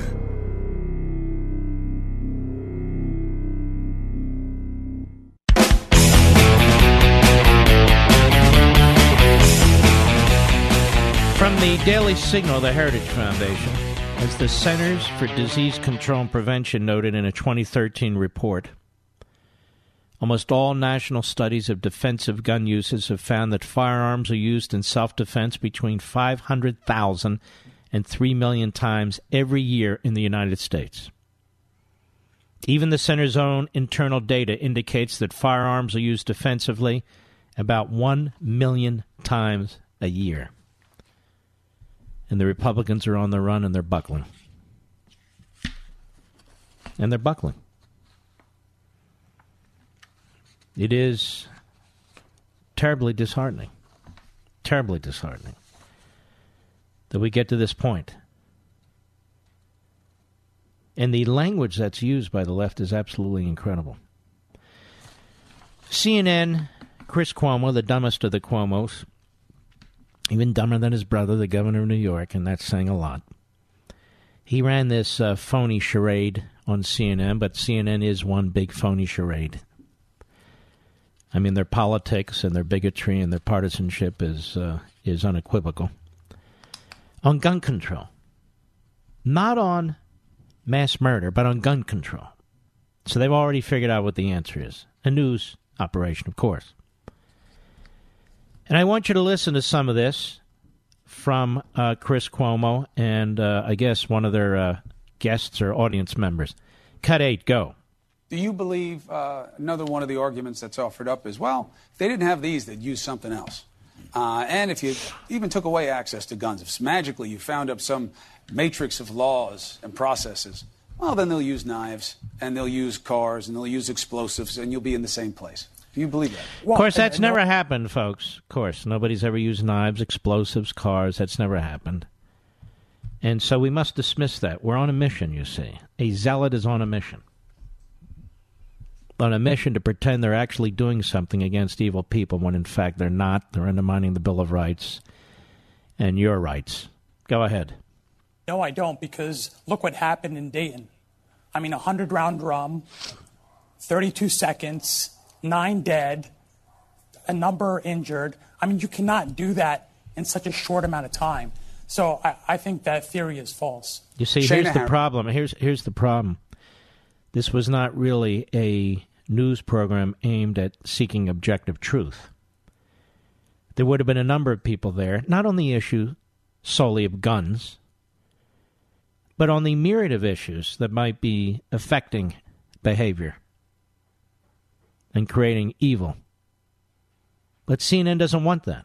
Nobody there, clergy, to talk about faith and our uh, uh, distancing ourselves from uh, from morality and virtue, pushing God out of the classroom, pushing religious scenes out of the public square, mocking people of faith, attacking the culture. They didn't want a discussion that included that. Now, did they? No, they don't. Go ahead. Harrison. Where are we? Great. What is your question? Hi, thank you so much for having me. Do you believe uh, another one of the arguments that. Well, that was strange, Mr. Producer. Another one of the arguments that what? I guess we had a technical. Well, I know the clip is over. Little technical problem, I take it. Um. Anyway, ladies and gentlemen, there was more of that during the course of that program. Really leading questions. You know, it it, it just. Uh, the media do not want an honest discussion in this country. They don't want to report the news honestly. They don't want to have an honest debate. We're now in a rush to judgment, always moving to the left, always separating ourselves from civil liberties, individual liberty, the rule of law, uh, always pretending that there's some quick legislative fix in Washington, D.C., and then when there isn't, and they pass all these laws and something happens, you know what's going to happen next? I told you we need something more. It's like Obamacare. Like I said the other day. Now we're down to uh, Medicare for All, which is a government run, iron fisted, Soviet style centralized healthcare system. And this is where these things are always headed. Because the, the progressive uh, answer is not a fix. It's not a fix. We don't even ask the right questions. We don't even pursue the right people. The mayor of Dayton is lecturing the President of the United States. She's calling the President of the United States name. This was on her watch in her city. Isn't anybody interested in how the school system failed? How his teachers failed? How the principal failed? Who the hell knew what was going on? Who are, who are actually in touch with this kid before he became an adult and slaughtered these people? I don't believe it's the responsibility of Trump Company or Trump presidency. Well, it's his language, you see, that caused it. Oh, I see. His language. So this nut job is sitting around waiting for the president's language. Then he's going to act. And the nut job who came out of the suburbs of Dallas and went all the way to El Paso, him too. He's just sitting there waiting for the president to say something, and that set him off. What a bunch of lies. What a bunch of lies. And Catron's right. The bloodlust of the media. Are the media serving us, ladies and gentlemen? Is that what they're doing? Are they destroying this society? Joe Biden goes out there the other day and attacks the Constitution of the United States and the Declaration and the American founding. And he doesn't have to answer to anybody. Cory Booker, a political plagiarist, he hears the same thing, he does the same thing. Not held to account by any reporter. That same Constitution that protects these reporters. I'll be right back.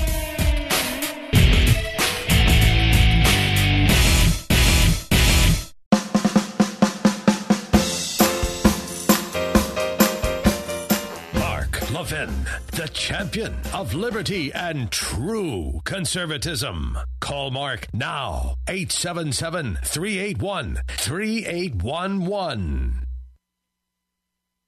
CNN and the others won't hold any specials over the slaughter that takes place in our inner cities.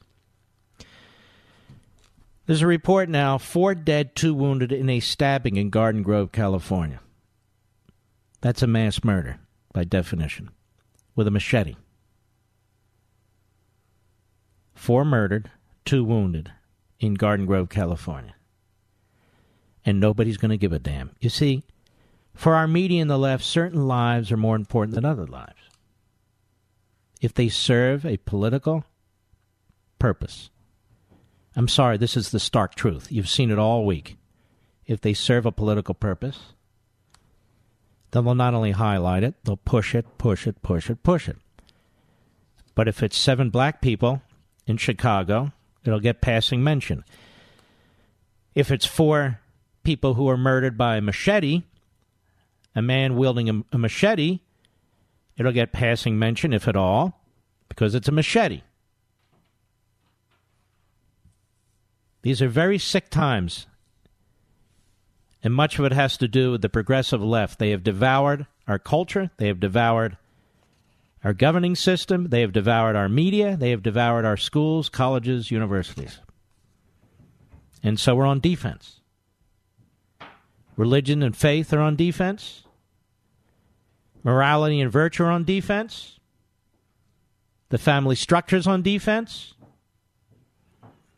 Our Declaration and Constitution are on defense. Our police and law enforcement, our military is on defense. This country was founded by slaveholders. It's to be dismissed, says Joe Biden. I am so disgusted with these people, you have no idea. Disgusted and to listen to one dumber than the next. Kirsten Gillibrand. What a buffoon. Kamala Harris, absolute clown. Cory Booker, a loudmouth. Bernie Sanders, an old red. Elizabeth Warren, a fraud. You go right down the list. Joe Biden, barely literate. Joe Biden is a chameleon.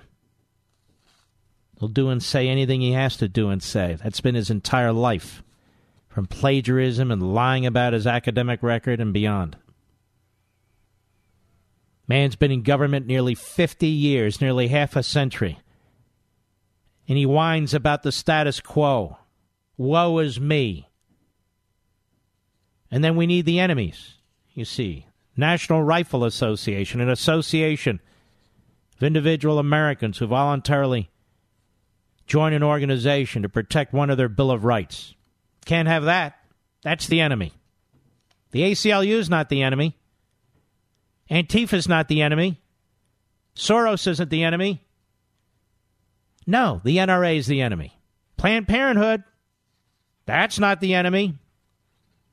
Planned Parenthood responsible for separating a lot of kids from their parents and slaughtering them. That's not the enemy. No, no, no, no. That's a choice. That's a choice. The same damn political party that is the party of slavery, the party of segregation, the party of Jim Crow, the party of late term abortion and infanticide lectures you and me about racism and life. This is progress. They call themselves progressives, don't you know? Do they know who founded Planned Parenthood? Why don't they have a, uh, a CNN meeting on that? A eugenicist who wanted to extinguish the black population. And they're doing a hell of a job of it, those Planned Parenthood offices and others, and these abortion clinics in the inner city. But that's not a civil right. No, no, that's a choice. It's a choice.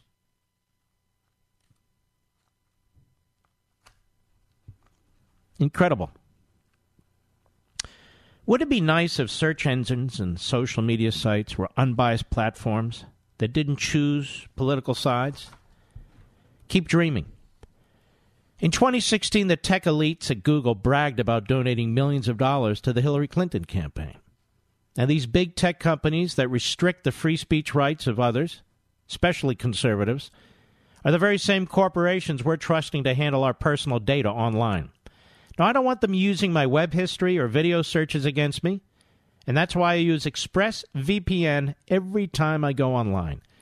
When I use ExpressVPN, these tech companies, well, they can't see my IP address at all. My identity is masked and made anonymous.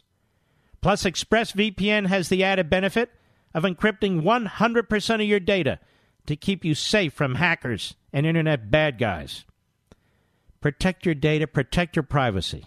Protect your online activity today and find out how you can get three months free at expressvpn.com slash mark. That's expressvpn.com slash mark for three months free with a one-year package. Visit expressvpn.com slash mark to learn more. And I've got more to say. This group, J Street, for those of you who don't know, you can Google it. This is a front group of Israel haters, led by self hating Jews who are secularists and leftists. And the anti Semites and the anti Israel crowd, the Bernie Sanders types, the Barack Obama crowd, they love this group, J Street. The James Baker, did I say James Baker? You're damn right I did. The James Baker crowd, they love J Street because they can hide behind and say, well, see this group, these Jewish people here, they agree with me. They're hideous in what they try to do. Free Beacon, a magnificent website, Graham Piro. J Street, anti Semitism charges against Omar, Ilhan Omar, are reckless. Liberal advocacy group J Street, well, they're worse than that defended Representative Ilhan Omar against accusations of anti Semitism, telling the Washington Times such charges are reckless. Logan Bayroff, communications director for the group, told the Times that criticisms of Omar were politically motivated and undermined bipartisan efforts to support Israel. You hear this? Other groups differed on whether or not Omar's controversial remarks require. You will never hear this about Trump. Well, you know, his comments. Uh, they're using his comments uh, against him, and their attacks on him are reckless. You won't hear J Street say that. Other groups differed, of course. The American Jewish Congress criticized the perceived weaponization. It doesn't matter. Last year, Palestinian National Authority President Mahmoud Abbas. Now, this is a man who in his past has been a terrorist. This is a man who spends millions and millions of dollars of the money they get from foreign governments to enrich himself, his family members, and his cousins, and his other inbreds, and uh, his uh, his the other mobsters who run the Palestinian Authority. They take over various industries, various geographic areas, and they run it like a mob operation. But he uses tens of millions of dollars. He does to subsidize terrorists for killing Jews. And this is the guy apparently is going to lead a second state. You see, a two state solution, which in my view would be Israel's final solution. Now remember, Omar co sponsored uh, a resolution supporting the boycott, divest, and sanction movement. She's made some of the most hideous anti Semitic statements. Th- this is what's amazing to me. They accuse Trump of racism, but her, no, she is to be defended. You know, that's uh, reckless to accuse her of those things. So Abbas praised J Street for, quote, their efforts to support the peace process within American society. He, Abbas praised J Street. It's the fifth column, it and others, when it comes to the state of Israel. And I wanted to point out this state delegate in Virginia. This creep, this clown this jerk, Ibraheem Samirah. Now, when he was running, he's he's obviously a Muslim, and he said, "You have nothing to fear from me. I'm a very mainstream Democrat. There's no problem with me." And this is the clown that jumped up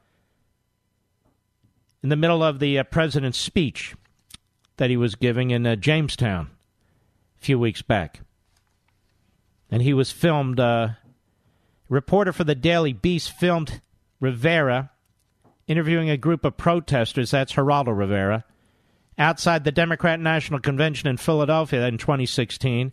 And as Rivera speaks with one of the protesters, a man in a hat with the Palestinian flag approaches him from behind and dumps water over his head.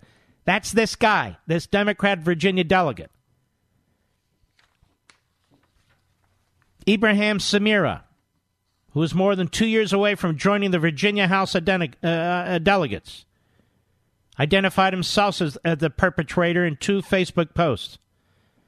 I swear it wasn't on purpose, Geraldo. No, no, no, no, no. The devil made him do it. Fox News Geraldo Rivera wanted to dance with the stars, so I gave him a little taste of it, he said in another post featuring the raw video. This appears to be the first time Samirah has been publicly linked to the interaction with Rivera. Responding to the news that Samirah had been identified as the perpetrator dumping water on him, Rivera called him an intolerant, backstabbing punk. You can add chicken SH, mother F, said Rivera. Well, this is a time where I agree very much with Geraldo. I agree very much. The Washington Free Beacon was the first to report on Samirah's long standing connections as well to anti Semitic groups and his vocal support for the boycott, divestment, and sanctions movement against the state of Israel. Gee, maybe he can get elected to the Senate too. From Northern Virginia. This idiot, what's her name? Waxman?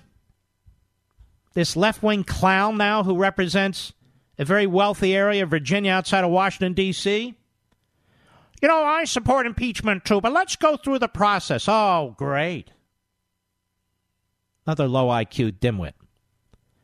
While in dental school, Samirah was an active member of the Boston Students for Justice and Palestinian chapter and participated in a protest against Israel. Samirah became the second Muslim American elected to the Virginia legislature. Wow, isn't that cool? After he won a special election for Northern Virginia House of Delegates in 2019.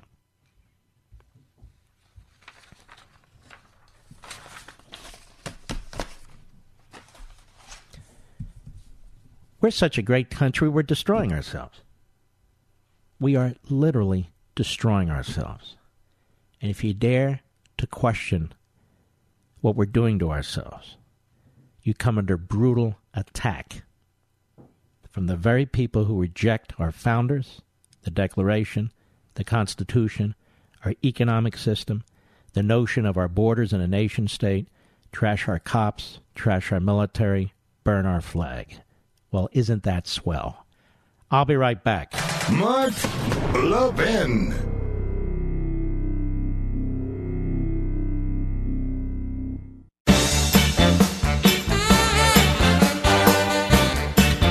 A couple reminders, Levinites. Join me and WABC at Bark in the Park on Saturday, August 10th. This Saturday. Today's Thursday, two days from now. 11 a.m at Overpeck Park in Ridgefield Park, New Jersey. I'd love to see as many of you as possible. It's going to be a wonderful day for the whole family, rain or shine, and your dog, as we celebrate man's best friend with vendors, food trucks, exhibitors, and more. And here's the key Bergen County Animal Shelter will be on site with adoptions available too. So you can get more information at WABCRadio.com, WABCRadio.com. Also, the Mark Levin podcast, one of the biggest among conservatives in the nation, and getting bigger. And so I want to promote it more often. So if you can't get to your radio, or were preempted, say, by the Redskins or something like that, you just tap into the podcast. MarkLevinShow.com. That's my homepage, my radio homepage. Go there. You'll get to the homepage. Click on Audio Rewind. It's at the middle of the top of the page. It's that simple it'll take you to the podcast page. And you can download Google Podcast, Apple Podcast, Stitcher, whatever. Some of you might think this looks a little complicated. It's not at all. You can get the show on your iPhone, then your Android, other platforms, and so forth. So I want to strongly encourage you to at least sign up for the podcast so it's available anytime you want to use it. If you don't know how to do this stuff, try it. Ask your kid. They know everything about this stuff. I learned that a long time ago. Finally, uh, there's a lot of you who haven't gotten your copy of Unfreedom of the Press. Some of you are saying, you know, I'm tired of hearing about this book. You need to read the book. It's a very easy read, even though it's a very, very important topic. If you read it, you'll be able to explain to family, friends, coworkers what's taking place, and you'll be able to engage in a very, very effective way. Now, ladies and gentlemen, this is just the latest assault on free speech and liberty by this media. And they really do have a bloodlust, as it was written in the American Spectator by David Catron. So please pass the message, push the message, be part of this movement. It's crucially important. It really is. You can go on Amazon right now, get it at 40% off. It's really inexpensive. Or any reputable bookstore. Barnes & Noble is one of the best. You know, the folks at Boll Branch are feeling really flattered right now. Ever since their family business became the industry leader with the world's most comfortable sheets, they've seen a lot of imitators making similar promises and even repeating words from their ads. But no one can duplicate the quality of Boll Branch cotton that starts out soft and gets softer and softer over time. There are thousand dollar sheets for a couple hundred bucks, and the only sheets loved by hundreds of thousands of Americans and three U.S. presidents. That's why 97% of customers surveyed said they sleep better on Boll and Branch. But you won't find in them in the big box stores because they're not there. Starting this summer, you get 100 nights to try them. 100 nights over three months. Shipping is always free, and right now you'll get $50 off your first set of sheets at bollandbranch.com with promo code MARK. That's spelled B O L L and branch.com, promo code MARK for $50 off. Bollandbranch.com, promo code MARK. President's thinking about commuting Rod, blah, blah, blah, blah his uh, sentence. The left is furious because he didn't get along with Obama. Now, if he had killed a cop or done something of that sort, you know, they have heroes on the left. Cop killers, some of them. Not all of them, some of them. One I'm ran to Cuba. Well, then that would be a civil rights issue, you see. Civil rights issue. Too often. Let's move quickly. Mike, Springfield, Missouri, the great KSGF. I've got one minute. Go. Yes. I enjoyed your book. I got, got the downloaded version. Thank you, sir. the- Get to your point, please, because you're about to be cut off by the music. Yes, we're from Springfield, Missouri, and we do have the uh, right to carry and the stand your ground law. And something like this don't happen very often because citizens do have guns here, and I appreciate you covering that story. You had right to carry, and, a, a, and an off-duty firefighter had his pistol, and this guy with his hundred rounds was stopped by the firefighter before he could do any damage. If that was his plan, and what what the hell else would he be planning? And that message will be lost on the media. One hundred percent certain of that. We salute all you great heroes out there. Thank you. We'll be here tomorrow, and God bless you. From the Westwood One Podcast Network.